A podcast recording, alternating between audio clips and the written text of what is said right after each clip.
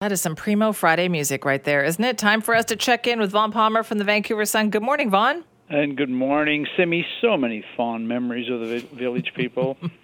That's why we play it, Vaughn. I like to I like to you to be able to have a moment so you can remember that the glorious times that you spent at the Pacific Coliseum yeah. seeing bands like the Village People in the disco era. Yes, yes, yes. Can you call them a band? Is the Village People a band, well, or are they sort of performing artists? Yeah, they were sort of a band. I mean, they were kind of a an art installation too. There was an actual band there somewhere, but uh, somewhere they weren't dressed up. no, they were not. All right, let's talk about this renter protection fund, $500 million. How does this work? Well, you know, the premier came out yesterday and uh, went to Burnaby to a housing project and said, uh, we're going to protect thousands of renters from predatory investors. These are his words thousands of renters, predatory investors. He announced a half a billion dollars put into a fund to allow nonprofits to buy up rental buildings when they go up for sale so those buildings won't fall into the hands of, as Premier put it, predatory investors who will then gouge uh, the renters and put them out. So that's the Premier's announcement, and I don't think anybody would question his good intentions. But as the press conference went on, clearly, Simi, a lot of unanswered questions about this. Um, and a lot remains to be seen about whether or not this will deliver the results the Premier says.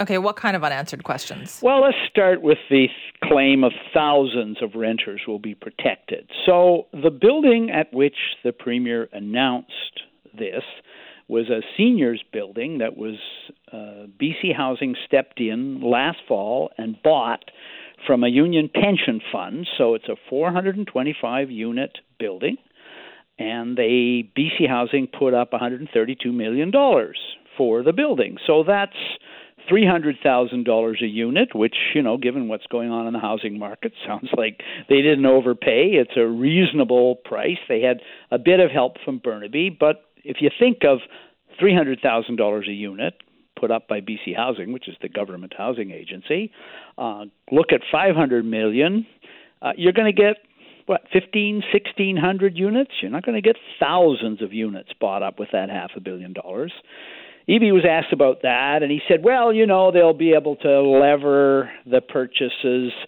uh, with nonprofits, with um, other investors." And he said, "Well, of course, not all the units will be bought in Vancouver. Well, Metro Vancouver is where the need is, and you know, you hear this from nonprofits that, yeah."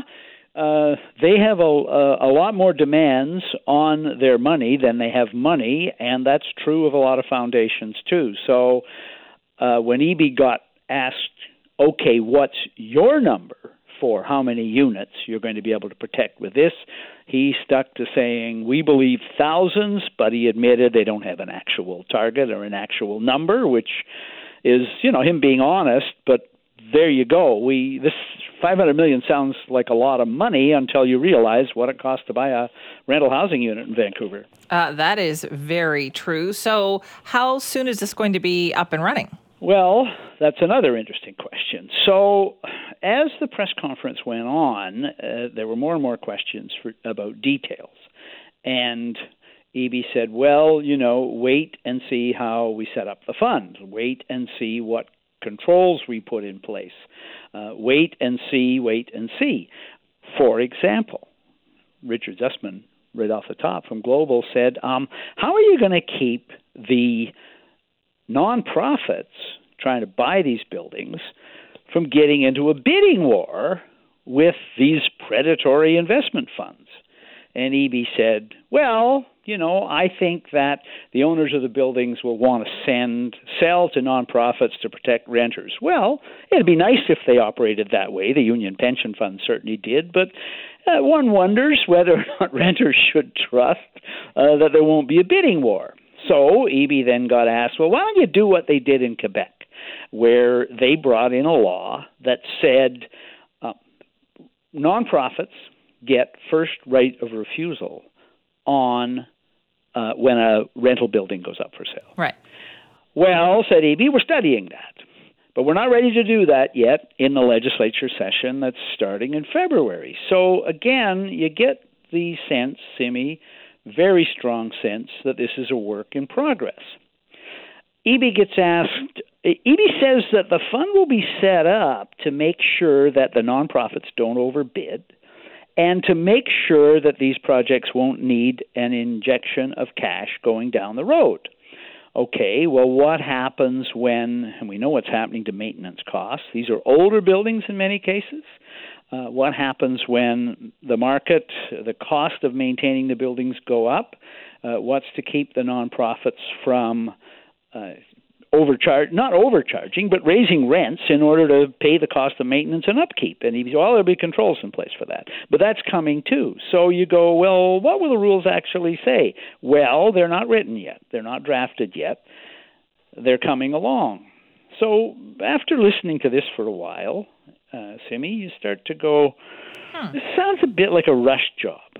Well, yes, it is. At the last line in the media release says that this money will be these this half a billion dollars will be financed before March 31, which is the end of the current fiscal year.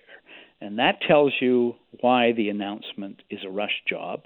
They are trying to get this money out of the door and committed before the end of the fiscal year so that the half a billion dollars comes out of this year's budget surplus, not next year's budget, which is expected to be a deficit. So the government has almost $6 billion in a surplus and is trying to figure out how to use the money now. And so it's creating this fund on the fast track, or promising it anyway, in order to get the money out of the door before the end of the fiscal year. And that's why there's so many unanswered questions about it. Hmm. Also, I guess it helps to have this announcement during the 100 days of action. Yeah, it is. Uh, you know, again, the premier said uh, he's going to have 100 days of action, and he also said people are going to be able to see and touch and feel the things we're doing. Well, this is hypothetical at this point because we don't have all the details. This is something that will play out next year. What they're going to do, Simi, is they're going to set up a um, an, an, independent organization, a nonprofit organization, staffed by other nonprofits. They will give it conditions that it has to meet in approving the money, but the money will be committed this year. So the fund will be there. Eby was asked, well, you know, what happens next year, the year that starts April the 1st? And he said, well, we'll revisit all this and we may have to create another fund, and they may well. We'll know as this plays out past April the 1st uh, how many actual units are financed. Um, there's a lot of skepticism out there, no question that this kind of thing is needed to protect existing units from being taken over and then subject to gouging rents. But um, we don't know how many units it'll be. We don't know how quickly the fund will be depleted. We don't know what the rules will be governing how nonprofits manage these buildings. And we don't know how many buildings are going to be coming onto the market. So, as I say, uh, you know, I don't question the Premier's good intentions on this. I don't even question the need for this uh, to protect rental housing from being taken over and subject to gouging rents. But I have to say, uh, skeptical uh, that this will deliver all the results the Premier suggests.